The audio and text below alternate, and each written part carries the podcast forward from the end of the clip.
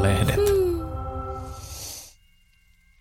Pekka Saurin lohdullinen teoria elämästä on ok olla isänmaallinen.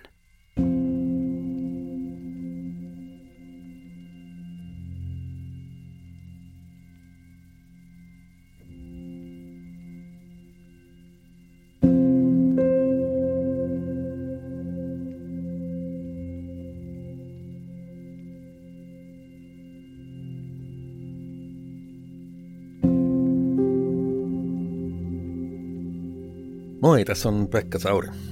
Pekka Saurin lohdullinen teoria elämästä, jakso kolme. Olen miettinyt kysymystä isänmaallisuudesta. Ja itse asiassa isänmaallisuudesta vastaan globalismi. Ja mua on vaivannut kovasti tämä merkillinen vastakkainasettelu, paitsi poliittisesti, niin osittain varmaan myös tämmöisessä julkisessa keskustelussa, että on, meillä on globaalisteja ja sitten meillä on näitä kansallismielisiä, isänmaallisia ihmisiä. Ja mun kokemus on aina ollut se, että he enää millään tavalla sulje toisiaan pois. Ja näin on ilman muuta, ilman muuta arkielämässä ihmisen kuin ihmisen kaksi eri puolta.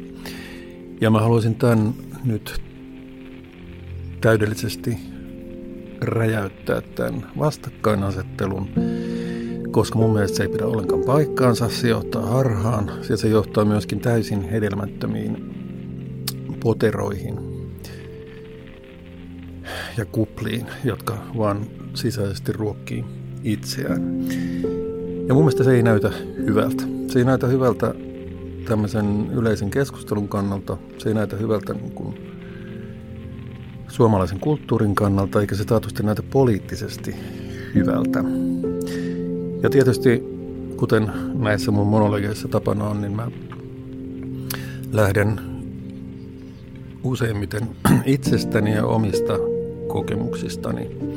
Mä olen varmaan niin kuin just semmoinen globalisti, viher globalisti, josta, josta kansallismieliset mielellään puhuu kun mä oon tämmöinen niin kuin, rauhallinen ja maltillinen, niin mä en ole varmaan noussut sitten mitenkään keulakuvaksi tässä asiassa, mutta kyllä mä nyt varmaan ikään kuin tietoisuuteni kannalta olen todella niin kuin just näitä pahimpia globalisteja.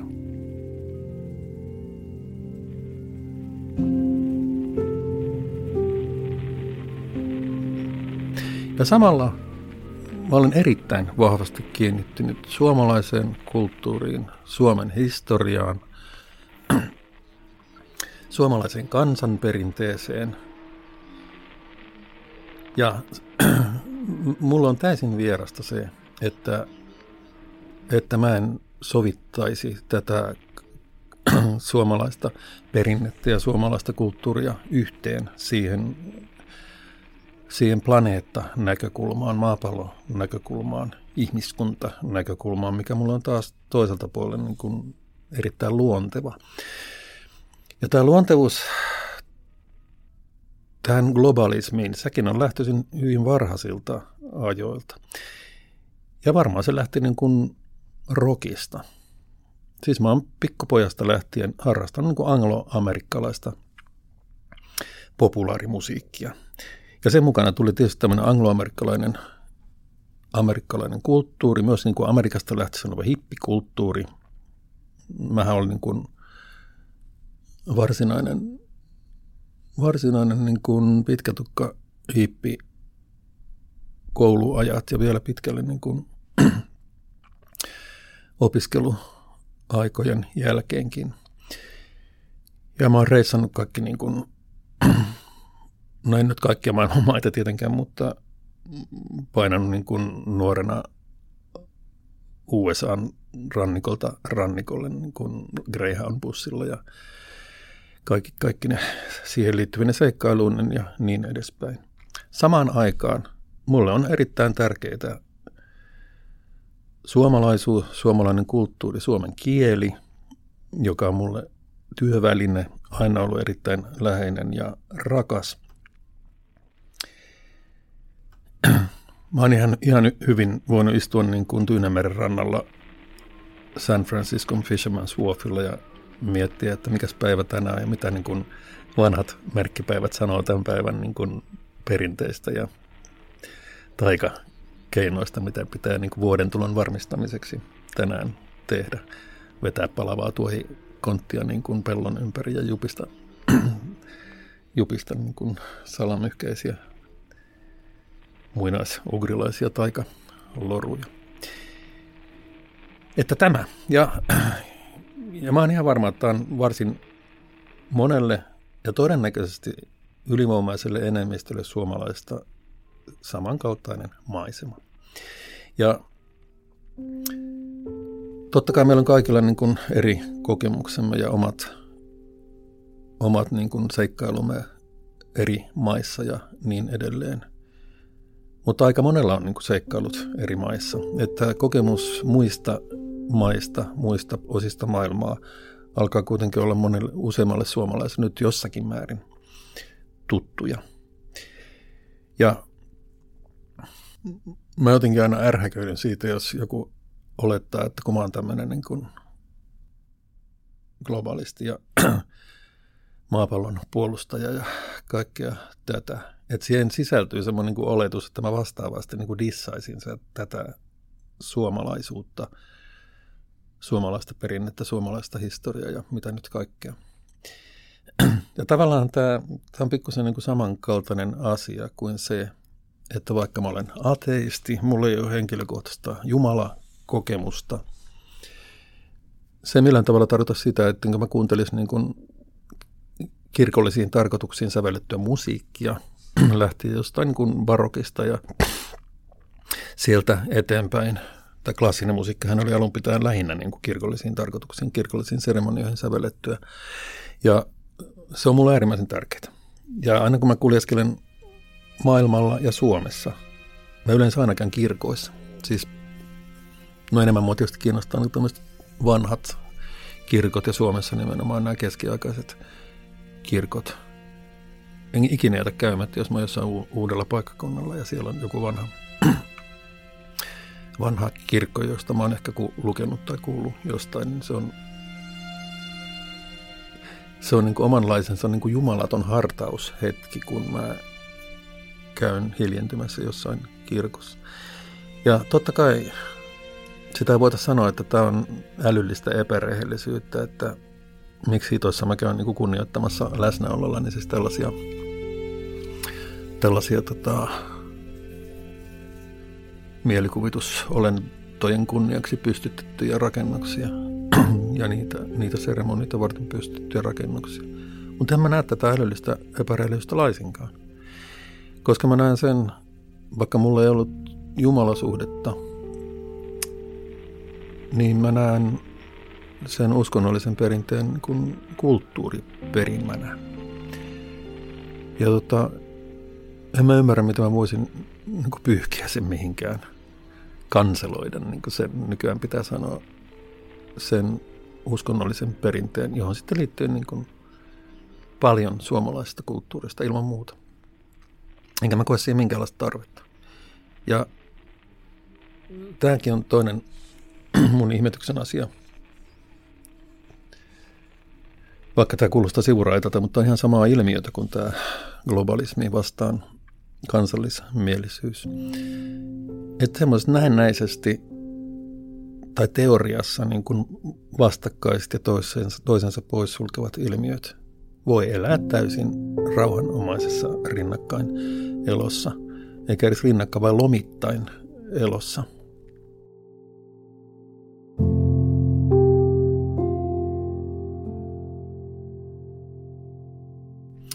Ja veikkaisin, että aika monella teistä kuulijoistakin on hy- hy- samankaltaisia kokemuksia muodossa tai toisessa ja tavalla ja toisella. Ja vaikka mun lapsuuden kotini ei ollut uskonnollinen, niin siihen liittyi semmoinen, tai sen ainoa jäänne tämmöisestä uskonnollisesta perinteestä oli iltarukous, jonka isä kävi mun kanssa lukemassa – varmaan ensin mun pikkuveljelle ja sitten tota, mulle, kun pikkuveli varmaan meni alun perin aikaisemmin nukkumaan kuin minä. Ja se iltarukous oli tämä hyvin perinteinen levolle lasken luojani. Ja sitten siihen vielä tämän lorun tai rimpsun perään, mikä luettiin ihan niin kuin däkä, däkä, däkä, däkä, siis sillä niin kuin rituaalimaisesti, en, enkä mä ikinä niin kuin ajatella, mitä se merkitsi. Eikä Fajakan koskaan niin kuin ikään kuin avannut mulle sitä merkitystä, vaan se oli jotenkin tämmöinen, mikä tehtiin. Mutta siinä vielä tärkeämpää mulla oli se, että sen jälkeen siihen kuului tämmöinen mitä kivaa oli osuus.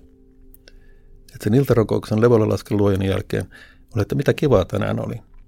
Ja sitten piti keksiä, vaikka se ollut kuinka niin kuin tylsä päivä tai oli ollut ties mitä niin kuin vastoinkäymisiä tai pettymyksiä tai mitä nyt lapsella, lapsella voi olla. Niin sitten piti kuitenkin jotenkin miettiä, että mikä tänään kuitenkin oli kivaa.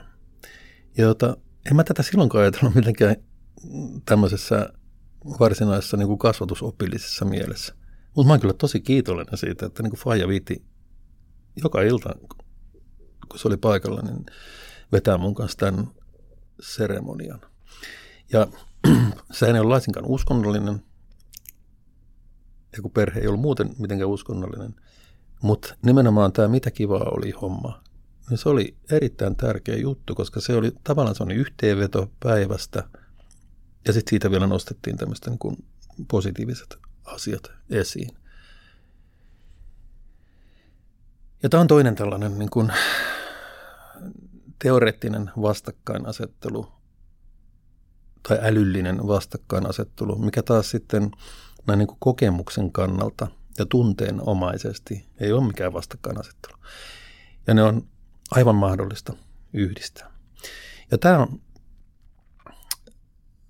se mun, mun asia tästä globalismista ja kansallismielisyydestä, että se on täysin keinotekoista yrittää saada niistä vastakkainasettelua.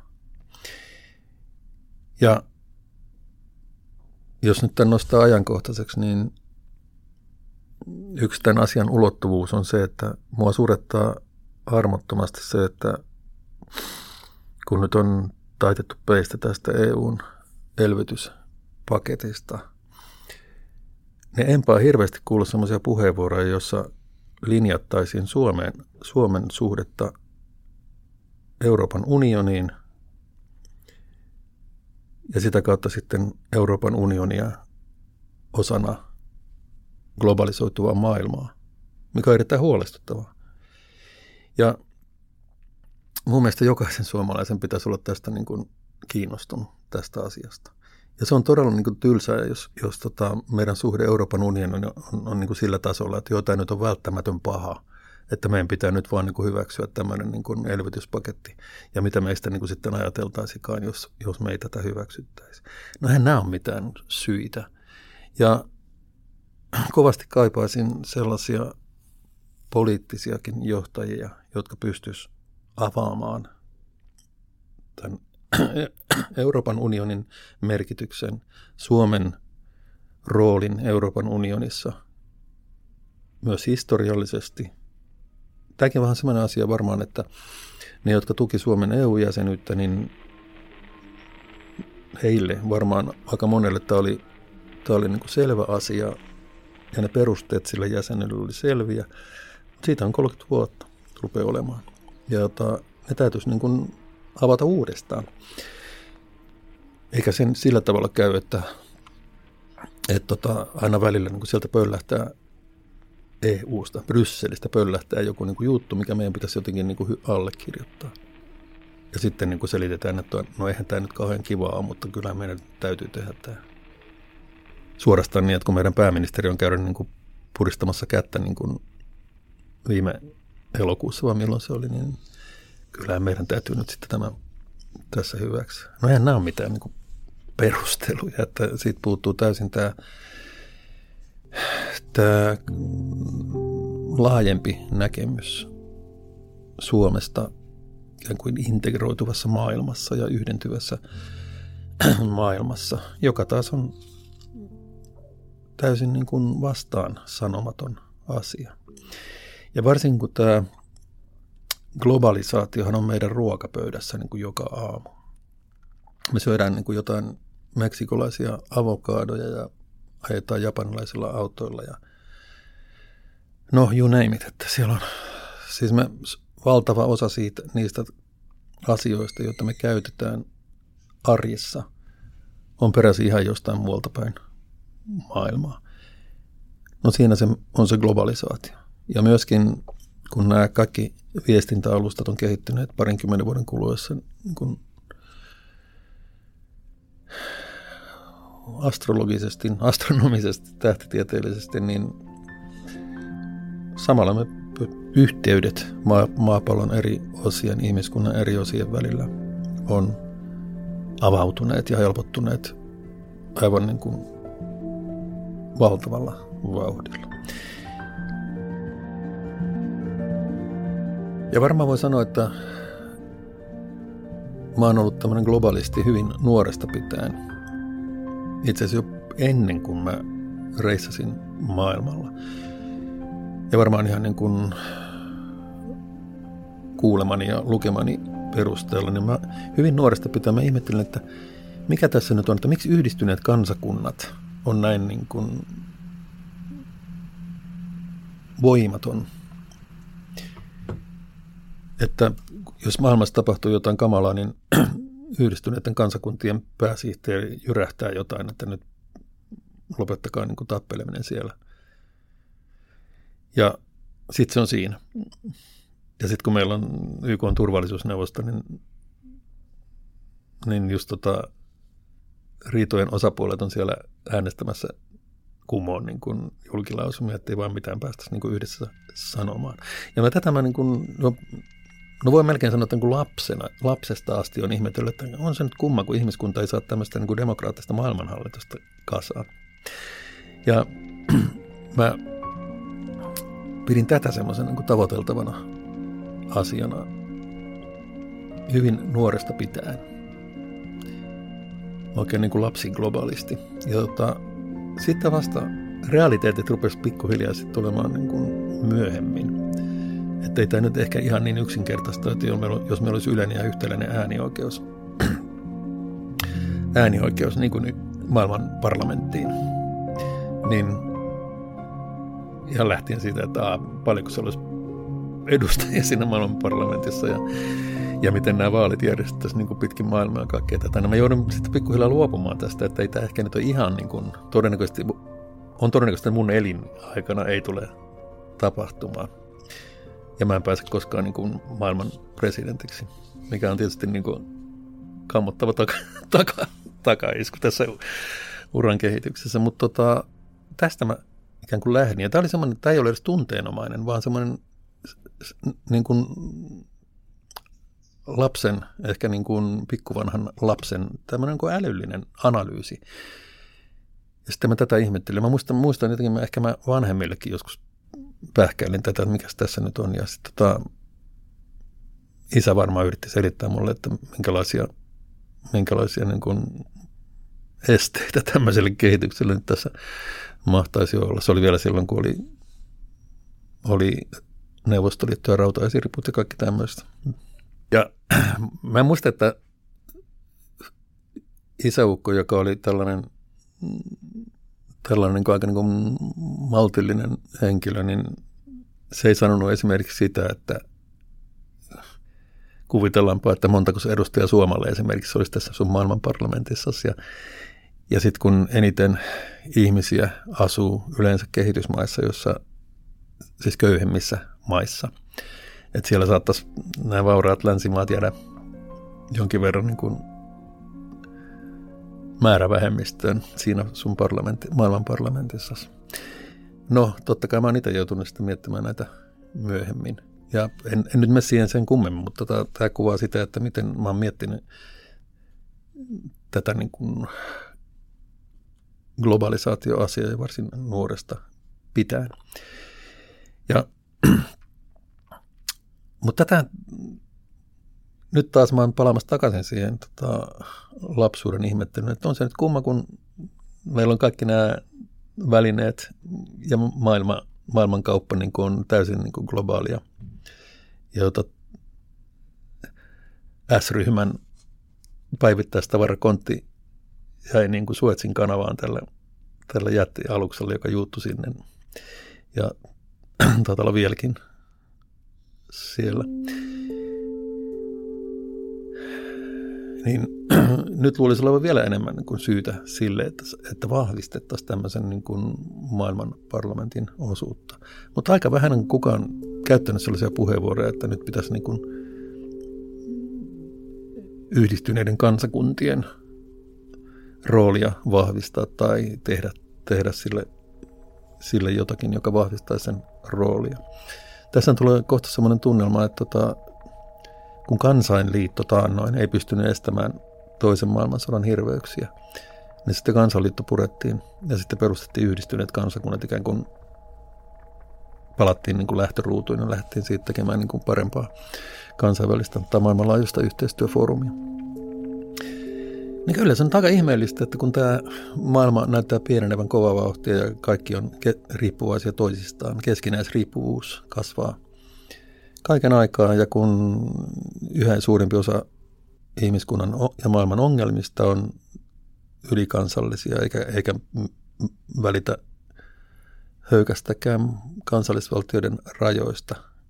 No on se nyt kumma, että ei kukaan puhu yhdistyneiden kansakuntien roolin vahvistamisesta. Tätä ihmettelen. Et, et, mä oon nyt varmaan palannut siihen kahdeksanvuotiaaseen, joka niin kuin viattomasti kyselee vanhemmilta, että minkä takia ei ole demokraattista maailman hallitusta.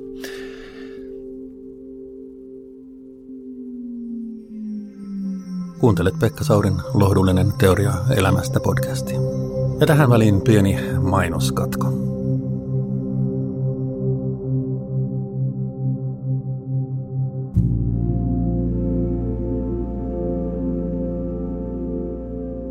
Kiinteistömaailman Minna tässä hei. Livahdetaanko hetkeksi haavepoluille? Tule. Kuvittele, olet mökillä. Mitä haluat siellä tehdä? Oletko puuhailija vai lepäilijä? Molemmat ovat ok. Ei mökin tarvitse olla työmaa, paitsi jos niin haluat. Palkkaa vaikka mökkitalkkari. Ei se ole laiskuutta, vaan työllistät mökkikunnan väkeä ja saat mielen rauhan. Vai onko mökki sittenkin osaltasi jo elettyä elämää? Ehkä jonkun muun on aika pulikoida niissä rantavesissä. Sinun vapaa-aikasi on muualla. Haavepolulla on myös kiviä, joita ei välttämättä haaveillessa huomaa. Silloin minä olen apunasi, ettet kompastu. Sinua lähellä olevan välittäjäsi löydät osoitteesta kiinteistömaailma.fi.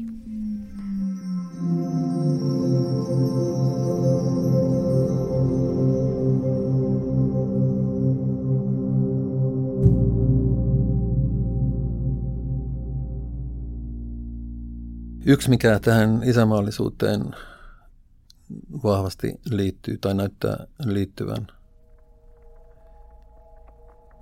ja joka yleensä nousee esiin, jos muistellaan niin kuin viime sotia, talvisotaa ja jatkosotaa ja kuinka Suomi pelastui ja kaikki tämä, on aseellinen maanpuolustus. Ja ja varusmiespalveluksen suorittaminen. Ja mä kävin siviilipalveluksen, mikä tarkoittaa, että puolustin isänmaata Järvenpään sosiaalisairaalassa, joka oli ja on tietysti vieläkin tämmöinen niin kuin, ei ainoastaan alkoholisti parantava, vaan ylipäänsä niin kuin tämmöinen riippuvuus sairaala, missä missä ihmisiä, ihmisiä hoidettiin niin kuin erilaisista riippuvuuksista irtautumiseksi. Ja mä olin siellä sitten nuorena psykologina vuoden. Vuoden siis tässä etulinjassa näiden, näiden asiakkaiden, kuten kuului sanoa, kanssa, jotka yritti sitten päästä erilaisista riippuvuuksista, kemiallisista riippuvuuksistaan eroon.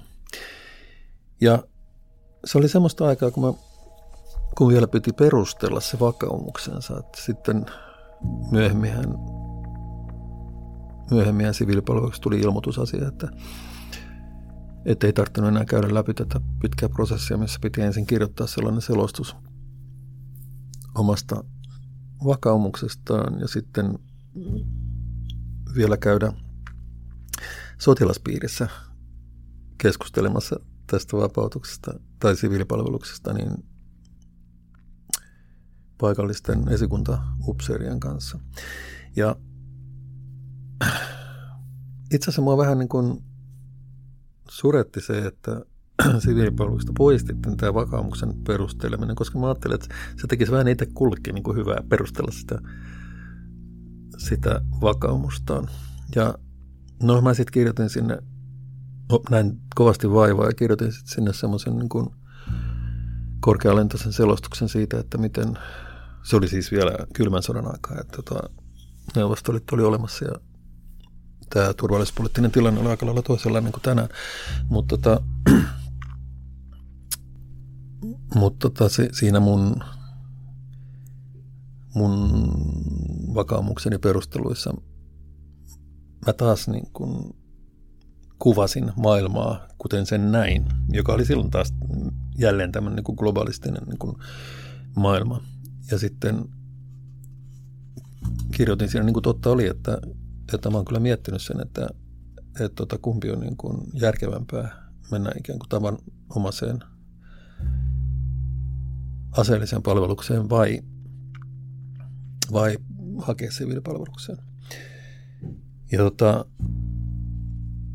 sitten mä siinä koitin perustella, että, että tota, miksi mä näin tämän ikään kuin aseettoman ja ikään kuin siviilipuolustuksen – ja mä näin tämän sairaalassa työskentelyn niin kuin siviilipuolustuksena.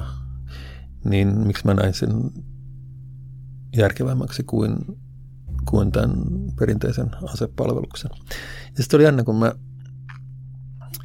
joudun keskustelemaan sitten esikunnassa, sotilaspiirin esikunnassa niin kuin kahden upserin kanssa, jos toinen muistaakseni majuri, joka tota, oli varmaan niin semmoinen mietitty työjako. Ensin mentiin majurin puheelle, se majuri oli vähän semmoinen karski karski niin kuin kapiaishemmo, jonka roolina varmaan oli semmoinen, että no mitäs hippi täällä meinaa. Sitten hippi selosti sitten asioita ja mä muistan tämmöisen sananvaihdon, että mä sanoin, että nyt kun tähän sodankäynnin luonne on kovasti muuttunut, että tota, esimerkiksi tämmöinen niin tietoliikenne ja muut on, on niin kuin ihan toisella tasolla kuin oli joskus aikaisemmin. Mä oon voinut sanoa tämmöistä sitten 80-luvun alussa, aika kova. Tämä major, major sanoi, että no onko, pitääköhän toi paikka, että kyllä tältäkin on melko vaikeaa saada yhteyttä esimerkiksi Forssaan. Ja tota, tämä on kova. Ja oli sitten majuri. Mutta sitten tota, mä ajattelin, että mä olin jo sillä tavalla, että tämä ei varmaan ikinä niin suostu pistää nimensä niin mun hakemukseen. Ja sitten se yhtäkkiä sanoi, että joo, että kyllähän sä nyt selkeästi oot niin kuin siviilipalvelusmies, että kyllä tämä sun vakaumus on nyt tässä tullut niin kuin todettu, että ei tämä mitään niin kuin pelleilyä. Ja tota, sitten sanoin, että myös nyt kuitenkin puhumaan vielä tuon Everstin kanssa. Ja jostain ihmeen syystä niin se lähetti mut vielä niin kuin sotilaspiirin komentajan Everstin puheille. Ja sitten Eversti oli tämmöinen niin kuin hieno mies, joka poltti ranskalaista savuketta hämärässä huoneessa. Ja sitten sekin, sillä oli pöydällä kopio sitä mun vakaumuksen selostuksesta, se lehteili sitä ja sanoi, että niin, että sinä olet elänyt niin kovin erilaisessa maailmassa kuin hän, että, että ei hän, hän on käynyt talvisodan. Ja, tota, että ei hänellä tämmöiset asiat ollut millään tavalla niin kuin esillä ollenkaan, että eihän sillä ole mitään vaihtoehtoja, sanoi Eversti. Sitten Everst sanoi, että mutta ymmärrän kyllä, että sinä olet kasvanut aivan erilaisessa maailmassa. Ja sitten taas se pojan kanssa nimensä siihen mun hakemuksesta. No, mä olin 12 kuukautta sairaalassa töissä. Siitähän tuli, siis isänmaallisuus värähti minussa voimakkaasti, kun tämä Eversti, joka oli hyvin rauhallinen ja ystävällinen, eikä pitänyt millään tavalla ihmeellisenä tätä mun aseista kieltäytymistä, mikä kuvastui sitten Everstin puheestakin. Ja sitten mä lähdin sieltä semmoisessa niin kuin paradoksaalisessa tunnelmassa, että me oltiin niin kuin Everstin kanssa jotenkin ihan niin kuin samoissa tunnelmissa siinä, tai niin kuin samalla puolella tässä. Se oli eräänlainen niin avainelämys kyllä. Kyllä, ja sitten kyllähän mä itselleni perustelin tänne, että mä en ollut mikään kuin lusmu, enkä ikään kuin rintamakarkuri tai mitään tällaista, vaan että siinä tilanteessa ja mun kokemusten perusteella niin tämä vaihtoehto oli mulle, niin kuin, mulle järke, järkevämpi ratkaisu. Ja mä en missään tapauksessa pitänyt sitä mitenkään epäisämaallisena, kun mä olin niin kuin, niin kuin hoitamassa näitä sairaalan, sairaalan asiakkaita sen vuoden. Oliko se peräti niin kuin 16 kuukautta siinä, siihen aikaan voi olla. No niin, mutta tota, tässä oli myös tämmöinen kuin alkuelämässä tästä isänmaallisuus kysymyksestä suhteessa aseelliseen maanpuolustukseen. Ja nyt kun mä olen jälkeenpäin miettinyt, että mitä mä, jos mä olisin samanikäinen nyt,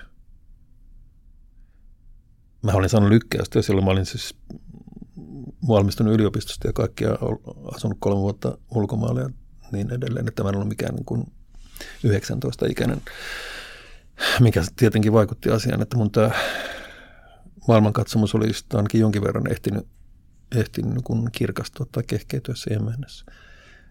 Mutta tota, mulla tähän ei sisältynyt ollenkaan tällaista niin kuin anti-isänmaallista ulottuvuutta laisinkaan, ja se ei millään tavalla, millään tavalla tuntunut, tuntunut niin kuin järkevä, tai siis tarpeelliselta ajatella sitä asiaa siltä kannalta. Ja no tässäkin se ehkä kuvastuu tämä, mitä mä yritän tässä nytkin kertoa, että monet sellaiset asiat, mitkä varmaan on monelle näyttäytynyt niin kuin vastakkaisina tai toisensa poissulkevina asiana, niin, asioina, niin mä en ole koskaan niin ajatellut, että ne olisi toisensa poissulkeva, vaan että ne voi olla olemassa, olemassa niin kuin samaan aikaan samassa ihmisessä ja samoissa valinnoissa.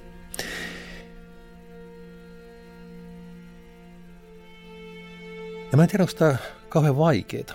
Ja osittain se varmaan on, koska, koska tietysti jos niin kuin tiukille vedetään, niin ihminen valitsee niin kuin kyllä tai ei, tai valitsee kahdesta toi, toisen.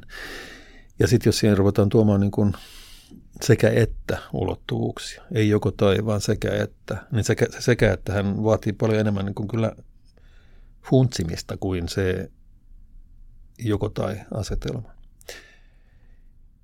Ja maailmahan helposti ruokkii tätä joko taita ja tietysti tämä koko digitaalinen maailma perustuu nollan ja ykkösen väliltä valitsemiseen. Mä olisin varmaan tosi liemessä, jos mä joutuisin valitsemaan nollan ja ykkösen väliltä.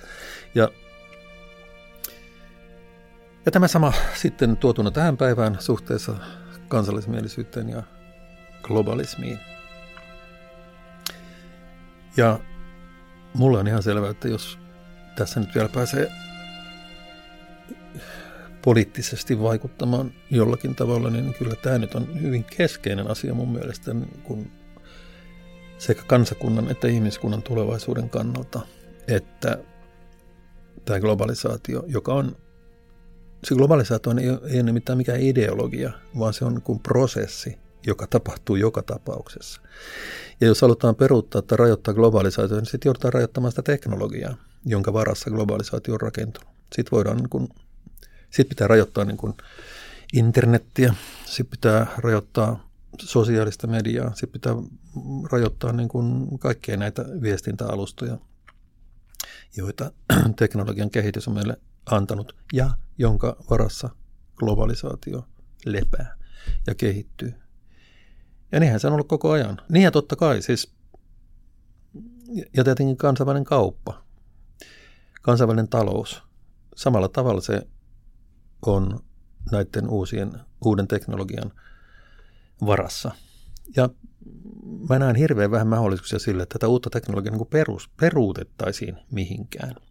Se on niin vanhaa kunnon niin kuin luddiitti hommaa, että kun tuli kehruukone, niin niitä sitten piti, piti niin kuin hakata moukarilla säpäleiksi, että jos mennyt työ, koska ne vei työpaikkoja siis kehräjiltä ja tekstiilityöntekijöiltä. Ja tämähän nyt on tietysti maailman sivu, että uusi teknologiahan nostaa tuottavuutta. Tuottavuuden nostaminen tarkoittaa, että, että tuota, tarvitaan vähemmän työntekijöitä saamaan aikaan kuin sama tuote tai sama tulos. Ja tämä, me ollaan ihan samanlaisessa tilanteessa tällä hetkellä, mutta nämä, kun ne, tämä uusi teknologia ei ole ei liity materian käsittelyyn eikä ihmisten fyysiseen liikuttamiseen, vaan, vaan kielen välittämiseen niin kuin ihmisten välillä, viestien välittämiseen ihminen, ihmisten välillä. Tämä, tässäkin on ehkä vähän niin harjoittelemassa sitten, että kyse ei ole nyt höyrykoneesta tai, tai polttomoottorista tai tällaista niin kuin, niin kuin kovatavarasta, vaan tota, kysymys on nimenomaan nyt, nyt ikään kuin ohjelmista ja ikään kuin kouriin tuntumattomista asioista.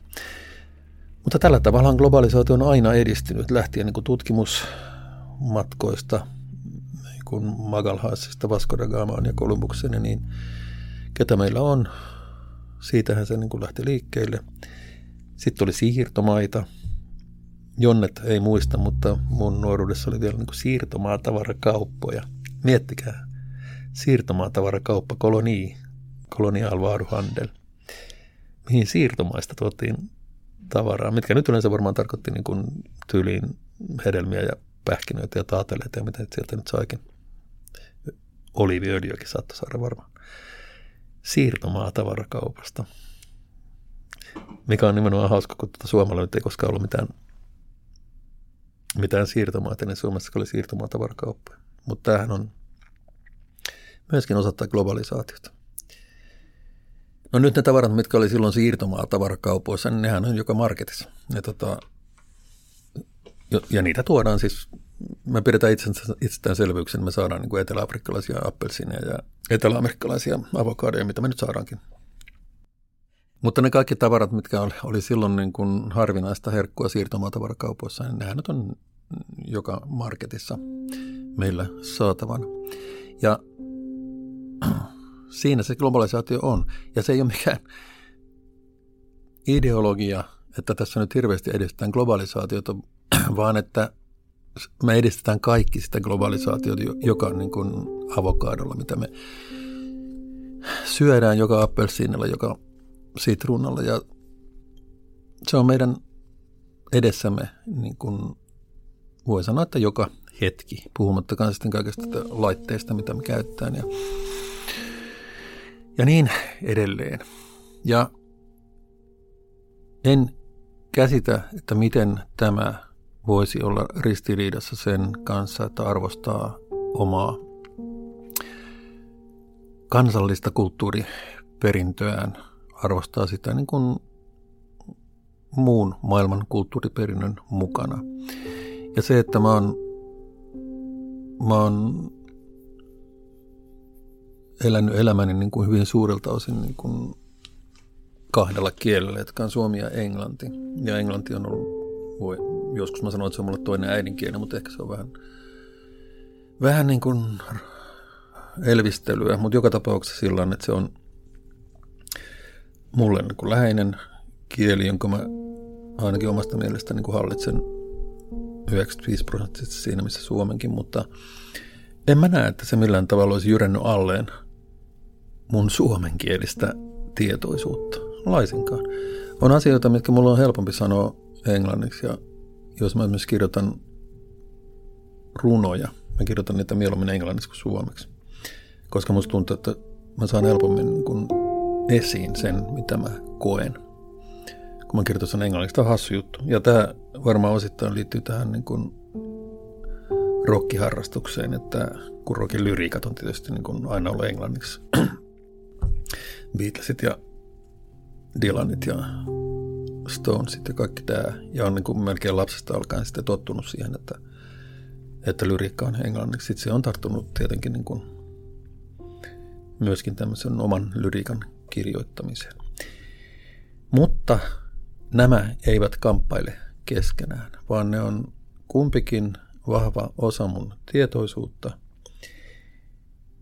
Ja on jo vuosikymmeniä siitä, kun mä jotenkin elvistelin sillä, että mä olin tämmöinen niin kuin englantia puhuva Amerikassa käynyt niin kuin katuuskottava niin kuin hemmo. Se on mulla nyt ihan niin kuin, varsinkin näillä lentomaileilla, se rupeaa olla niin kuin luonteva osa mun historiaa ja mun persoonallisuutta, eikä siinä ole mitään niin kuin korostamista tai ihmettelemistä. Että tämä. Ja tähän mulla hälventää kokonaan tällaisen kansallismielisyyden ja globalismin vastaisen, vastaisen niin kuin toisensa poissulkevan asetelman. Ihmettelen, että tätä ei tunnisteta helpommin, miksi kaikki tuntuu, että kaikki niin kuin keskustelu, ehkä kaikki niin kuin mediatkin jotenkin pitää yllä tätä vastakkainasettelua. Ja kun samaan aikaan on kovasti huolissaan siitä, että kansakunta on jakautumassa kahtia ja on nämä kansallismieliset, jotka arvostavat isänmaata ja, ja niin edelleen. Ja sitten on nämä, nämä hörhöglobalistit, jotka, jotka myyvät Suomen asian joko EUn tai sitten globalismin alttarille. Niin ei kannattaisi, koska se ei pidä paikkaansa, se ei ole totta – sen ylläpitäminen, sen, sen kärjistäminen pelkästään niin kuin pahentaa asioita. Se ei edistä keskustelua mihinkään suuntaan. Ja, ja mä uskon, että tämä lähtee siitä, että jokainen tykönään tunnistaa tämän, koska mä oon aivan varma siitä, että mun kokemukset ei ole millään tavalla ainutlaatuisia tai poikkeuksellisia. Okei, mä oon varmaan niin kuin reissannut enem, keskimäärin enemmän kuin suomalaiset yleensä. Mutta kyllä niin kuin suomalaiset reissaa niin kuin aika tavalla. Et, ettei, ettei mun, mun maailmanmatkailukokemukseni nyt on mitenkään aivan niin kuin omassa sarjassaan. Ja kovasti soisin, että tämä sama asia, mitä mä nyt olen tunnistanut itsessäni ja mistä mä tässä yritän kertoa, että itse kukin tunnistaisi tämän niin siellä globaalisti puolella kuin siellä kansallismielistenkin puolella. Koska mun mielestä, jos sitä ei tunnisteta, niin silloin, silloin eletään jossain niin kuin todellisuudessa, joka ei pidä paikkansa. Ja se kuitenkin lähtee siitä, mitä ihmiset ovat kokeneet ja mitä ihmiset itsessään tunnistaa. Siitähän lähtee se yhteinen keskustelu ja siitä lähtee myöskin se yhteinen tietoisuus, jonka varassa nyt kuitenkin näitä yhteisiä asioita hoidetaan ja yhteistä maailmaa rakennetaan. Ja Mun ennuste on kyllä se, että tätä ei voida enää väistää kovin pitkään. Ei voida ylläpitää tätä keinotekoista vastakkainasettelua, koska kaikki ikään kuin tosiasiat osoittavat, ihmisten kokemukset osoittavat, että tätä vastakkainasettelua on mahdoton ylläpitää. Se ei ole totta ja se kannattaisi tunnistaa. Ja tunnistaa se, että jokaisessa meistä on sekä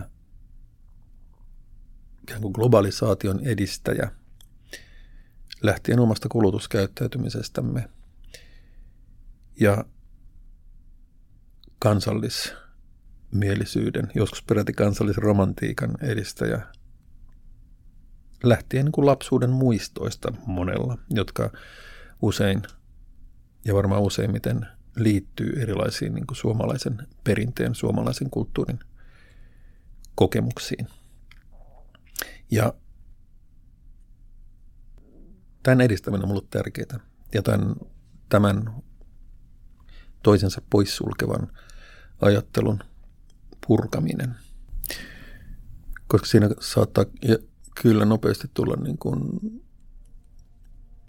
pää vetävän käteen ennen kuin arvataankaan, jos tämmöisen jakautuman varassa, epärealistisen, epätodellisen jakautuman varassa yritetään, yritetään mennä päin tulevaisuutta. Ja tämä koronapandemiahan on nostanut tästä asetelmasta esiin niin kuin mielenkiintoisia puolia ja sehän on kääntänyt asetelmia osittain ihan niin kuin ympäri. Kun ennen koronaa tämä rajat kiinni retoriikka, sehän oli tota, sälit tämmöisen niin maahanmuuttokriittisyyteen tai maahanmuuttovastaisuuteen, pakolaistulvaan, etenkin vuonna 2015, että silloin piti panna rajat kiinni ja sehän oli just tällaista niin kuin nationalistista ja varmasti niin kuin varmasti niin kuin valistuneistun mielestä niin kuin poliittisesti paheksuttavaa. No nyt kun tuolta tuli rajojen yli tartunnan, tartunnan kantajia levittämään niin pandemiaa, niin kyllä täällä niin vähän itse kuki, että miksei rajoja saada kiinni. Että on se nyt kumma, että hallitus on lässyttänyt kuukausikaupalla siitä, että pitäisi rajoittaa niin kuin ulkomailta tulevia tartuntoja ja sitten millään saada rajoja kiinni. Että ei kauan kestä, että niin kuin nämä, nämä keskustelut muuttuu ihan niin kuin toisenlaisiksi vielä hyvin lyhyen aikaa sitten. Ja, ja tämä raja, rajaproblematiikkahan saa ihan kokonaan uuden sävyn, kun onkin kysymys tästä kansainvälisen pandemian ehkäisemisestä. Tavallaan tämä on vähän sama asia kuin se maanpuolustus tai aseellinen maanpuolustus ja Suomen, Suomen niin kuin ankara sotahistoria. Tässäkin on ulkoinen uhka, joka tulee rajojen ylitse Suomeen. Ja se on niin kuin omanlaistaan niin kuin isänmaan puolustamista se, että nyt rajat kiinni, että tänne ei pääse niin kuin koronatartuttajia sisään. Mutta se on jännä, että sama, sama ajattelu ikään kuin lähtee liikkeelle sitten eri tilanteissa. Että se lähtee liikkeelle niin kuin, ihan niin kuin aseellisessa konfliktissa ja sitten se lähtee liikkeelle tällaisessa ikään kuin näkymättömän uhan lähestyessä isänmaata. Että siltä pitää sitten panna myös rajat kiinni ja rajoja pitää puolustaa näiltä tartunnan kantajilta. Ja edelleenkin niin tähän isänmaallisuuteen tai kansallismielisyyteen ja globalisaation liittyy myös kysymys siitä, että mihin kaikkeen ihminen kokee voimansa vaikuttaa. Ja tässä tietysti lähdetään niin kuin yksilöstä liikkeelle. Minä pystyn varmaan vaikuttamaan omaan tekemiseeni, omiin valintoihini. No, tämäkin näkemys saattaa välillä horjahdella, mutta joka tapauksessa siitä se lähtee, että kyllä minun pitää saada vapaasti valita ja minä, minäpäs niin vapaasti valitsen, mitä mä teen. Älkääkä tulko sitä niin kuin mestaroimaan. No sitten tulee perhe. Perheetkin tietysti valitsee tykönään, että mitä, mitä tekevät ja mitä valitsevat ja niin edelleen. No sitten mennään omaan kylään tai kaupungin osaan sitten tulee oma kaupunki, oma isänmaa, Suomi. Sitten ollaankin jo Euroopassa ja sitten yhä kauemmas ja sitten ollaan lopulta maailmassa. Ja kysymys tästä globalisaatiosta liittyy nimenomaan tähän. Kun teknologia on edistynyt, niin periaatteessa me kyetään vaikuttamaan ainakin joltakin osin koko tähän kaikkiin näistä kehistä – itseemme, perheeseemme, työpaikkaamme, kaupunkiimme, kuntaamme, kotimaahamme, Euroopan unioniin ja viime kädessä niin kuin koko maailmaan, jos ei nyt muuten, niin ainakin näiden kulutustottumusten kautta, että me käytetään kaukana Suomesta tehtyjä vaatteita, kaukana Suomesta tehtyjä autoja, kaukana Suomesta tuotua ruokaa ja niin edelleen. Ei varmaan tarvitse enää luetella tätä listaa. Ja tästähän on koko globalisaatioajattelussa kysymys.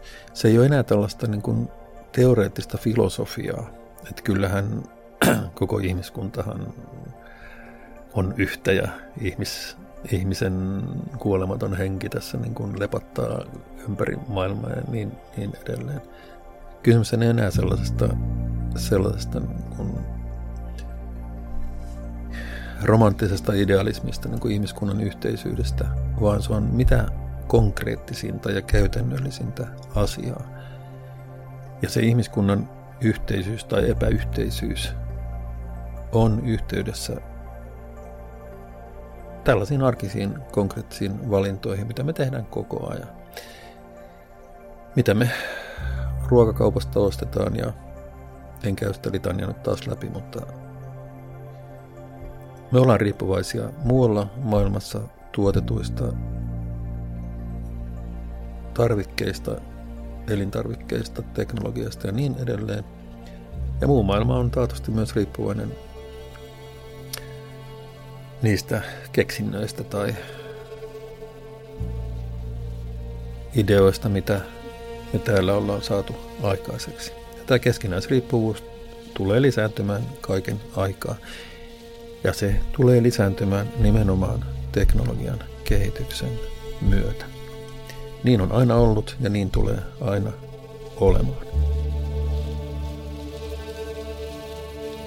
Pekka Saurin lohdullinen teoria elämästä on ok olla isänmaallinen.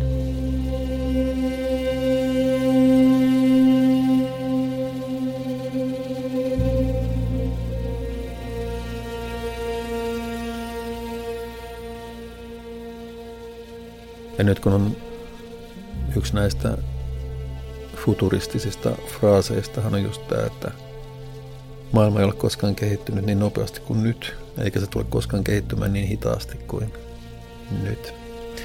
Että teknologian kehityksen vauhtihan se ei ole suoraviivaista tai lineaarista, vaan se on potenssiin kohoavaa. Ja sitä on vaikea edes ymmärtää. No sen varmaan ehkä tutuimpia näistä, näistä logaritmisista kasvukäyristä on niin tietokoneiden laskentateho. Että se ikään kuin kertaa itseään. Se ei ole pelkästään niin kuin plus, plus, plus, plus, vaan tota se, se rokio lisää itseään. Että me ei päästä sitä globalisaatiota millään tavalla pakoon. Totta kai me voidaan, voidaan vetäytyä niin kuin piilopirttiin niin kuin metsän keskelle ja katkaista kaikki touvit ulkomaailmaan ja pilkkiä ruokamme niin kuin lähilammesta ja niin edelleen. Mutta aika harvassa mun nähdäkseni on tyypit, jotka niin tätä tekee. Voi sanoa, että niin kuin, ei tarvitse montakaan kättä niin kuin monenkaan käden sormia, että näitä laskettaisiin. Ja jos joku tulee sanoa mulle sieltä niin kuin piilopirtistä, että hän niin kuin on irtautunut globalisaatiosta, toki silloin mä niin kuin jotenkin pidän sitä uskottavana, että tämä ainakin niin kuin yrittää. Mutta jos joku ei halua irtautua globalisaatiosta, kertoin sitä mulle niin kuin puhelimessa, niin että se on, mun mielestä se ehkä voisi miettiä tätä lausumansa hiukan pitemmälle. Ja Ymmärrätte, mitä tarkoitan. Globalisaatio ei ole mikään kuin ismi, jota ikään kuin poliittisesti edistettäisiin tai ei, koska se tapahtuu joka tapauksessa teknologisen kehityksen myötä. Jos halutaan peruuttaa globalisaatiota rajoittaa globalisaatiota, se tarkoittaa teknologisen kehityksen peruuttamista tai sen rajoittamista. Ja aika vähän olen nähnyt sellaisia puheenvuoroja, jotka tätä esittäisivät. Ja totta kai on sellaisia valtioita, ei itse asiassa kovin kaukanakaan meistä, jotka pyr- yrittää tätä, siis rajoittaa tätä viestintää teknologian kehityksen mahdollistamaa ihmisten kanssakäymistä. Internetin verkkoja, sosiaalista mediaa ja, ja niin edelleen. Mutta se on toivotonta viivytystaistelua, joka tulee päättymään kyyneliin. Että ei se aina se viesti, ihmisten välinen viestintä tulee löytämään jonkun rakosen, mistä se pääsee, pääsee ulkomaailmaan. Ja varmaan sitä voidaan yrittää viivyttää ja varmaan yritetään, voidaan ikään kuin panna näiden sääntöjen rikkoja telkien taakse, niin kuin tässä aika lähelläkin tapahtuu. Mutta en näe, että se voisi pitkän päälle onnistua. Pieni viivytys voi ehkä onnistua, mutta ei, ei historiallisesta, historiallisessa katsannossa. Jos edetään vielä herkemmälle alueelle, ainakin poliittisesti, niin totta kai maahanmuuttohan on yksi globalisaation ulottuvuus. Eikä sekään ole mikään ideologia. Se on tota, samalla tavalla asia, mikä tapahtuu niin kuin väistämättömästi sen takia, että ihmisten liikkuvuus helpottuu. Toisaalta niin kuin viestintävälineiden avulla siirtolaista ja pakolaista järjestelee niin matkojaan tietenkin niin kuin puhelimien avulla. Ja sitten myöskin liikkuminen, fyysinen liikkuminen on paljon helpompaa kuin joskus aikoinaan, niin ei se nyt suuri ihme ole, että ihmiset kanssa sitten liikkuu. Ja nimenomaan köyhemmiltä alueilta kohti vauraampia alueita ikään kuin etsimään, etsimään parempaa elämää ja etsimään onnea, niin kuin USA on perustuslaissa mainin, että, että jokaisella on oikeus tulla etsimään onnea. Ja, ja tähän maahanmuuttoon ja sen herättämään polemiikkiin liittyy myös tämä niin kuin muukalaisuuden kokemus. Vieraat kulttuurit, vieraat uskonnot, vieraat tavat, vieraat perinteet ja niin edelleen, jotka luovat tätä me ja ne asetelmaa. Meikäläiset ja muukalaiset. Ja tästä just on kysymys niin kuin tässä koko maahanmuuttokeskustelussa. Ja siinä on semmoinen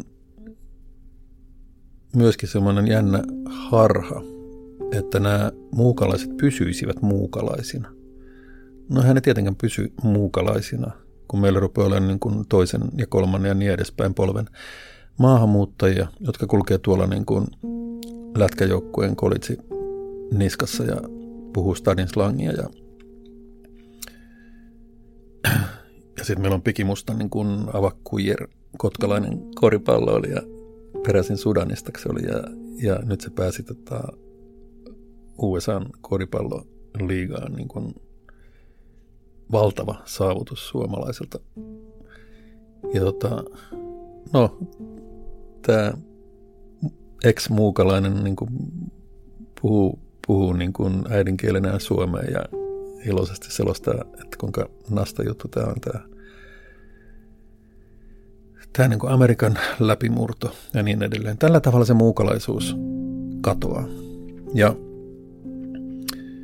totta kai se voi kadota hitaammin, jos niitä yhteyksiä näihin muukalaisiin on vähän, jolloin ei ehkä yhteistä kieltä eikä yhteisiä kokemuksia ja yhteistä, yhteisiä puheenaiheita. Mutta niitä, kun se yhteinen kieli alkaa löytyä, sitten alkaa löytyä yhteisiä kokemuksia, alkaa löytyä yhteisiä tekemisiä, alkaa löytyä yhteisiä puheenaiheita. Ja tämähän on selkeästi jo näkyvissä, niin kun, jos katsoo koululaisia. Ei niillä ole mikään juttu. Juttu esimerkiksi, no totta kai tämä voi olla täällä pääkaupunkiseudulla Helsingissä niin kuin vielä yleisempää kuin ehkä muualla Suomessa. Mutta kun katselee Helsingissä koululaisporukoita kävelemässä kaupungilla, niin siellä on niin kuin NS-kantasuomalaisten lisäksi niin kuin Venäjältä peräisin olleita, Afrikasta peräisin olevia ja arabimaista peräisin olevia. Siellä niin kuin läpisee suomeksi niin kuin omia asioita niin kuin ei mitään. Ja, tota, ja eikä ne myöskään pidä sitä minään, että, että joku on joku on niin kuin ulkomaalaista perua, koska niillä on kaikilla se yhteinen kokemus tästä niin kuin siellä samassa luokassa niin kuin istuu ja puuhailee omia juttujaan ja niin edespäin. Tällähän tavalla se muukalaisuus katoaa. Ja sen takia myöskin tämä ikään kuin muukalais, muukalaisten oudoksuminen tai vieroksuminen, niin se on ikään kuin itseään toteuttava, koska se ikään kuin estää sen yhteisen maailman löytymisen.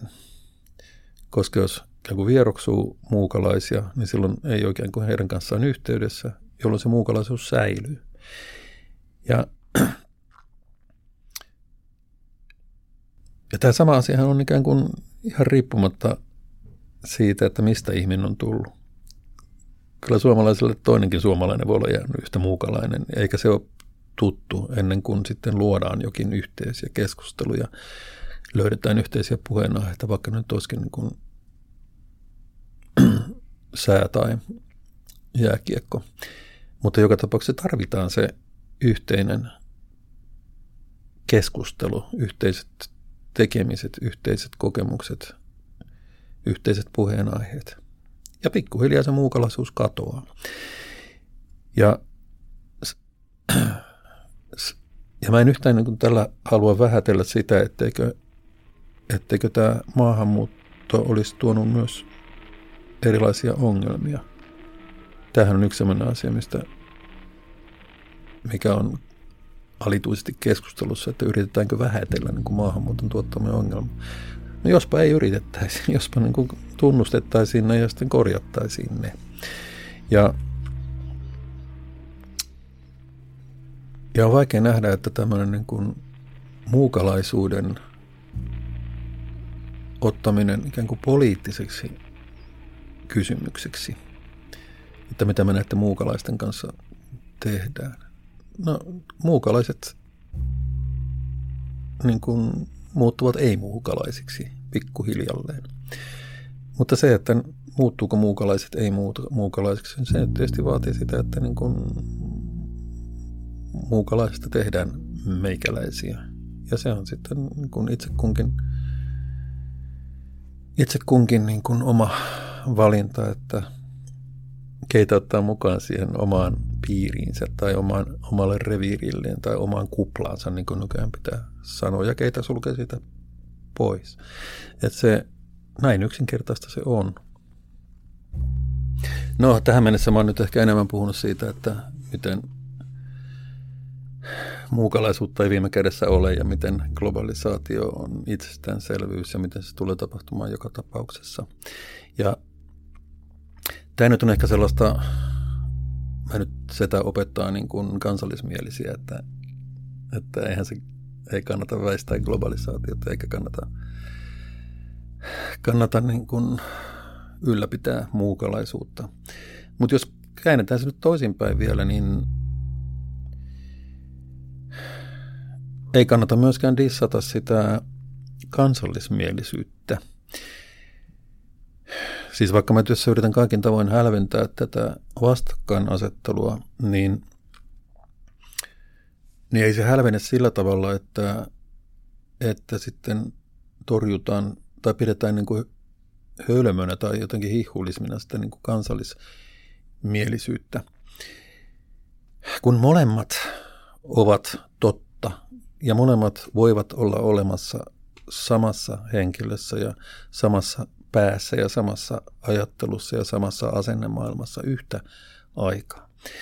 Ja se on maailman helpointa niin kuin irvailla joitakin niin kuin itseään kansallismielisiksi tai en mä tiedä saako nykyään sanoa nationalisti, mutta tota, puhutaan nyt sitten kansallismielisistä, että niin kuin puolustetaan suvivirttä ja mitä nyt tässä kansallismielisessä keskustelussa nyt on ollut, ollutkin. Siinä ei ole mitään niin kuin pilkattavaa. Se on tärkeää asiaa. Se liittyy nimenomaan usein niin kuin omiin varhaisiin kokemuksiin. Se saattaa liittyä nostalgiaankin, mutta mitä vika on nostalgiassa? Siis se, kaikki me haikaillaan niin vanhoja aikoja. Ne vanhat hyvät ajat mun laskujen mukaan yleensä ihmisen niin kuin ala-aste vuodet. Se on niin kuin vanhaan hyvän aika. Oli ihminen minkä ikäinen hyvänsä. Sitä niin kuin nimenomaista vanhaa hyvää aikaa ei varmaan koskaan ollut, mutta se on kunkin ihmisen elämässä niin kuin tietty, tietty jakso, jolloin, jolloin poutapilvet purjehtivat vasten sinitaivoa ja leivot laulelevat taivaalla. Mutta älkäämme vähätelkö, saati sitten pilkatko tätä kansallismielisyyttä, joka liittyy, liittyy nostalgiaan, koska kaikilla meillä on se nostalgia tavalla tai toisella. Kaihon tenho, jos sen haluaa romanttisesti sanoittaa. Ja älkää kieltäkö sitä itsessämmekään. Ei siitä tule mitään, jos, se, jos yritetään se kieltää. Ja mä lähdin siitä, että miten kaikessa globalismissa niin mä käyn vanhoissa kirkoissa tai harrastan suomalaista kansanperintöä, puhumattakaan Suomen, Suomen historiasta, joka on mulle aina ollut tällainen, tällainen läheinen harrastus ihan niin kuin pienestä lapsesta alkaen. Lähtien siitä, että mä olin varmaan vähän toisella kymmenellä, kun mä luin täällä puheen tähden alle ja tuntemattoman sotilain. Ja nyt kun ikään kuin lop, takakaarteesta käsin tätä elämänsä miettii, niin näillä Väinölinnan kirjoilla oli varmaan niin hyvin perustavanlaatuinen osuus mun Suomen historian käsityksessä. Ja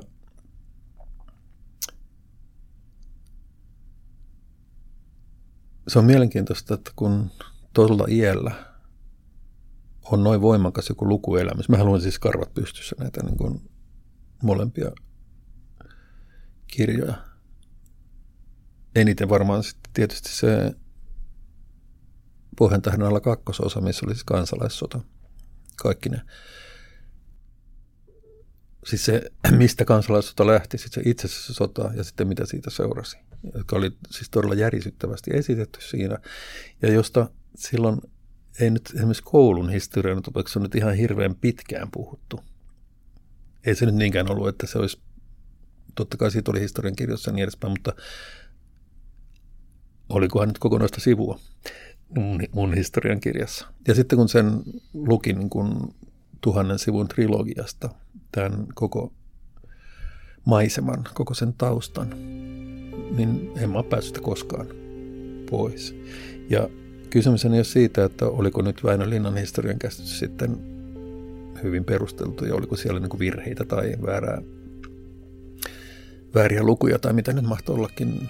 Ei se, eihän se ole se juttu, vaan se kokemus, mikä kasvavalla pojalla oli tätä lukiessa. Ja totta kai sekin on hyvin vahvasti niin kuin kansallinen eepos. Totta kai se kertoo esimerkiksi kansalaissodan tarinan nimenomaan sieltä niin kuin punaiselta puolelta, hävinneeltä puolelta käsin. Ensisijaisesti hävinneeltä puolelta käsin. Mutta kerrottiinpa myös se, että millä tavalla hävinnyt puoli sitten integroituu tai integroitiin suomalaiseen yhteiskuntaan. Ja siinä oli jotain hyvin vahvaa, kun kirjahan loppuu suurin piirtein siihen, kun kunnallisneuvos Janne Kivivuori, ex-kansanedustaja ja demareiden vankka, vähän semmoinen Väinö Tannerin kaltainen isäntä tai patriarkka vierailee sitten Pentin kulmalla niin kuin pojan poikansa kuskaamana. Pojan poika, joka on tämmöinen niin kuin vähän hölmön nousukas hipsteri 50-luvun alussa sitten ja sitten kunnallisneuvos käy sitten sisarensa Elinan luona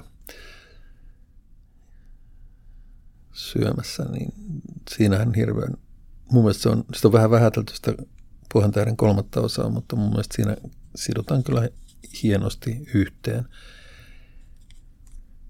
Se, tuliko sitten nyt 70 vuoden historia, mistä Pohjantähden alla kertoo 1880-luvulta 1950-luvun alkuun. Ja siinä on myös mulle voimakas tällainen niin kuin isänmaallisuuden kokemus. Ja en koskaan halua torjua tai vähätellä, kun ihmiset tulee puhumaan tästä niin kuin omasta isänmaallisuuden kokemuksestaan ja omasta kansallismielisyydestään ja näistä asioista. Että kyllä mä yritän ensisijaisesti kuunnella, että mi, mitä siihen liittyy, ennen kuin mä ryhdyn niin kuin opettamaan tätä kansallismielistä ihmistä, että eihän toi nyt käy laatuun ja toi on niin kuin vanhakantaista ja ties mitä äärioikeistolaista. Eihän sen tarvitse olla äärioikeistolaista laisinkaan. Ja tässä nyt ehkä kiteytyy mun kokemukseni globalisaatiosta vastaan, kansallismielisyydestä, isänmaallisuudesta, keinotekoista vastakkainasettelua, epärealistista vastakkainasettelua, se todellisuuden kanssa sopusoinnussa. Ja mitä enemmän me pystytään tunnistamaan nämä molemmat ulottuvuudet itsestämme, sitä paremmin me varmaan pystytään myöskin omissa valinnoissamme, omissa päätöksissämme, omassa yhteiskunnallisessa vaikuttamisessamme, jos me sellaista harrastetaan, niin saamaan enemmän edistystä aikaan kuin ylläpitämällä tämän kaltaista vastakkainasettelua.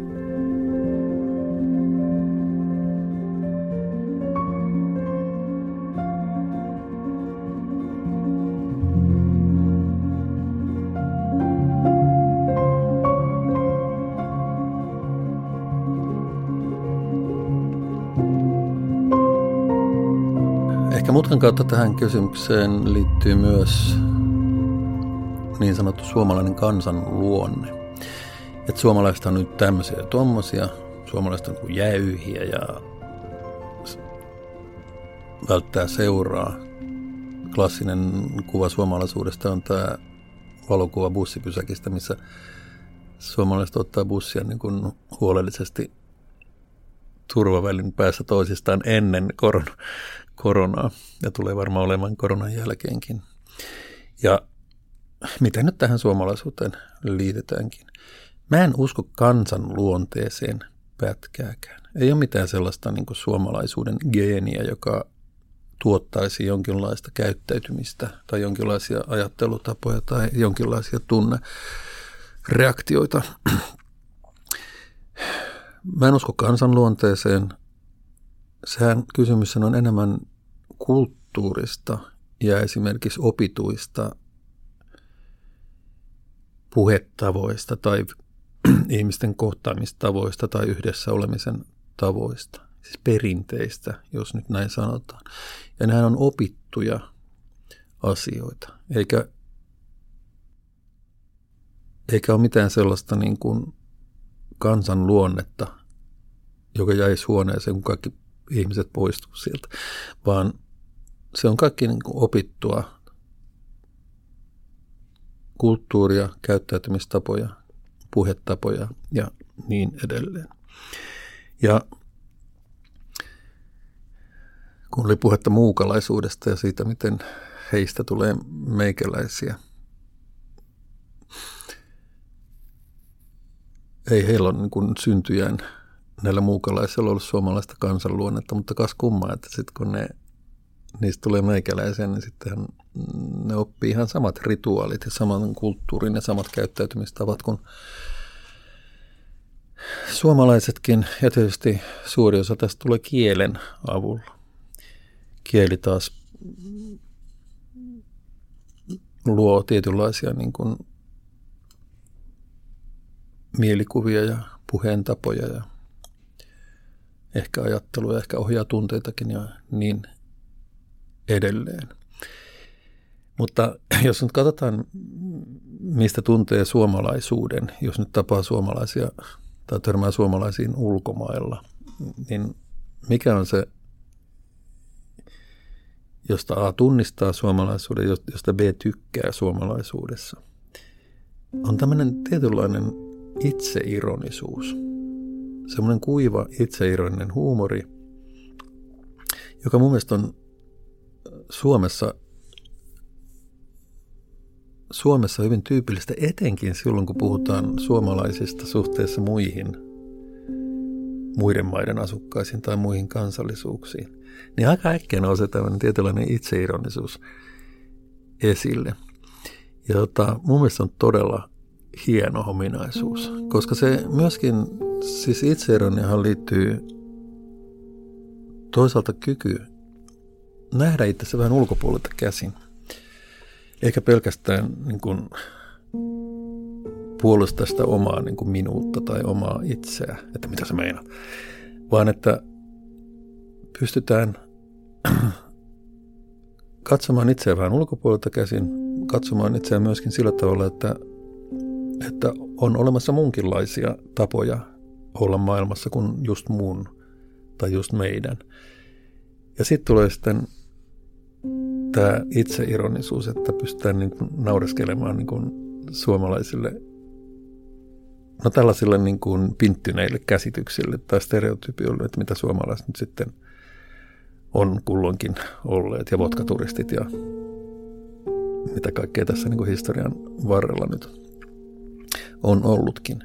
Tämä on suomalaisissa mun mielestä todella hieno ominaisuus. Ja se kuvastaa myöskin aika isoa niin kuin sivistyneisyyttä ja, ja melkoista tällaista persoonallisuuden kehittyneisyyttä, että pystyy olemaan itse ironinen. Koska se sisältää myös sitä, että pystyy olemaan itse kriittinen, pystyy arvioimaan omia tekemisiään ja omaa, omaa toimintaansa, eikä välttämättä pidä sitä omaa näkemystään itsestäänselvyytenä, vaan pystyy arvioimaan sitä omaa katsomustaan tai omaa näkemystään. Että ehkä sitä voi ajatella toisellakin tavalla. Mutta minä nyt kuitenkin ajattelen näin. Tässä ehkä suomalaisuudessa tai suomalaisessa puheentavassa tai suomalaisessa huumorissa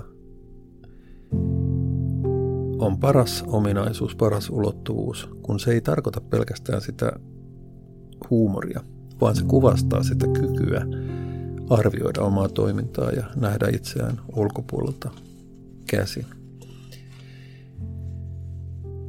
Ja totta kai voidaan niin kuin poimia vaikka mitä niin kuin ihmeellisyyksiä tai omituisuuksia suomalaisessa kulttuurissa tai puheen tavoissa tai missäkin, niin, mutta mä en nyt jaksaisi niin, niitä enää ruveta luettelemaan, koska mä nyt haluan jättää tämän itseironian, johon sisältyy sekä niin kuin positiivisuus, siis se huumori, että myöskin semmoinen vakavampi reflektio tai oman minuuden tai meidän meisyyden tai oman toiminnan, oman käyttäytymisen ikään kuin ulkopuolinen arviointi. Tämä on hienoa ja tämä on niin kuin, tämä herättää minussa vahvan tällaisen niin kuin isänmaallisuuden värähdyksen, kun törmään esimerkiksi ulkomailla tämän kaltaisen ilmiön tavatessani, tavatessani suomalaisia jossakin toisaalla. Ja tietenkin edelleen tämä kansanluonne, johon mä en siis usko – on olemassa näitä puheentapoja, käyttäytymistapoja, kulttuuria ja niin edelleen. Mutta siitä huolimatta niin kun jokainen on omanlaisensa. Ei ihmiset ole sen, sen, sellaisia kuin ne on sen takia, että niillä olisi tämä suomalainen kansanluonne, vaan on sellaisia kuin ne on osittain sen takia, että ne on kasvaneet tietyssä ympäristössä ja opiskelleet tiettyjä asioita ja käyneet suomalaiset koulut ja niin edelleen. Ja, ja sen pohjalta tähän he on yhdistäneet sitten oman yksilöllisen persoonallisuutensa ja omat yksilölliset mieltymyksensä ja pyrkimyksensä ja toiveensa ja pelkonsa. Ja se suomalainen persoonallisuus, suomalainen minuus, suomalainen yksilöllisyys syntyy just tätä yhteisyyttä vasten, näitä perinteitä, oppimista, yhteisiä kokemuksia vasten, johon sitten asettuu tämä yksilöllisyys. Se yksilöllisyys, josta sitten toivon mukaan syntyy sitten uusia ideoita, joista sitten ehkä syntyy uusia sovelluksia ja uusia keksintöjä ja niin edelleen. Siinä on suomalaisuus. Se tekee minut kovin isänmaalliseksi ja joskus kansallismieliseksikin. Ja tämä tällainen itseironinen vähän ulkopuolelta käsin itsensä tarkastelu, siinähän voisi olla tämmöinen suomalainen vientituote parhaimmillaan. En tiedä, miten se käytännössä voitaisiin toteuttaa. Totta kai tämän kääntöpuoli on myös tämä, siis tämä oman itsensä ulkopuolelta tai ulkopuolelta tarkasteleminen. Tietysti silloin tämä kiusallinen ulottuvuus, että mitä hän nekin nyt meistä ajattelevat. Katsotaan itseään siinä määrin ulkopuolelta, että mitä hän noikin nyt ulkomaalaisetkin, mitä hän EU meistä ajattelee, jos me nyt tehdään näin ja niin, niin edelleen. Mutta mä sanoisin, että tämä on kuitenkin pienempi osa tätä ilmiötä kuin tämä, tämä niin kuin valoisa ja toiveikas itseironia. Koska ei se itseironia ole kuitenkaan niin kuin sarkasmia, joka taas on sitten tällaista negatiivisuutta. Vaan kyllä tähän itseironiaan mun mielestä kuuluu sellainen, että onhan, ollaan me periaatteessa niin ok, mutta näistä ja näistä asioista voidaan niin vetää vitsiä. Että se, tämä on se suomalaisuus, mitä mä ihailen ja mistä mä tykkään suuresti ja mitä on, mihin mä koen itsekin kuuluvani, koska ehkä tämä itseironi on ollut aina sitten munkin tällainen niin kuin läheinen tyylilaji kirjoittaessani ja puhuessani ja ollessani ihmisten kanssa tekemisissä. Isänmallinen itseironia kunnia. Tämä oli Pekka Saurin lohdullinen teoria elämästä, jakso kolme. Me selvitään kuule tästäkin.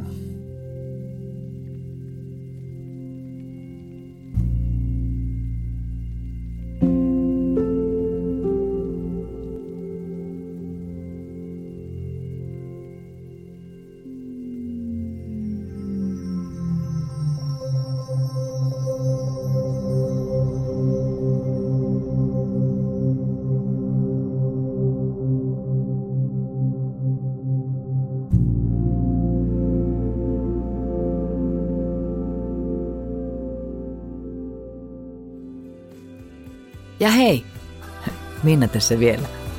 Muistathan, että sinua lähellä olevan välitteesi löydät osoitteesta kiinteistömaailma.fi. Mä välitän.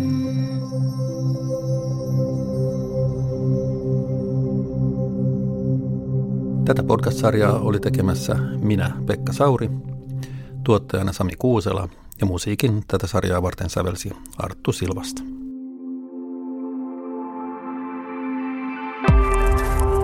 A-lehdet. Lataa Apu 360-sovellus ja löydä pelottomat jutut ihmisistä, ilmiöistä ja maailmasta. Apu 360. Enemmän sitä, mikä kiinnostaa.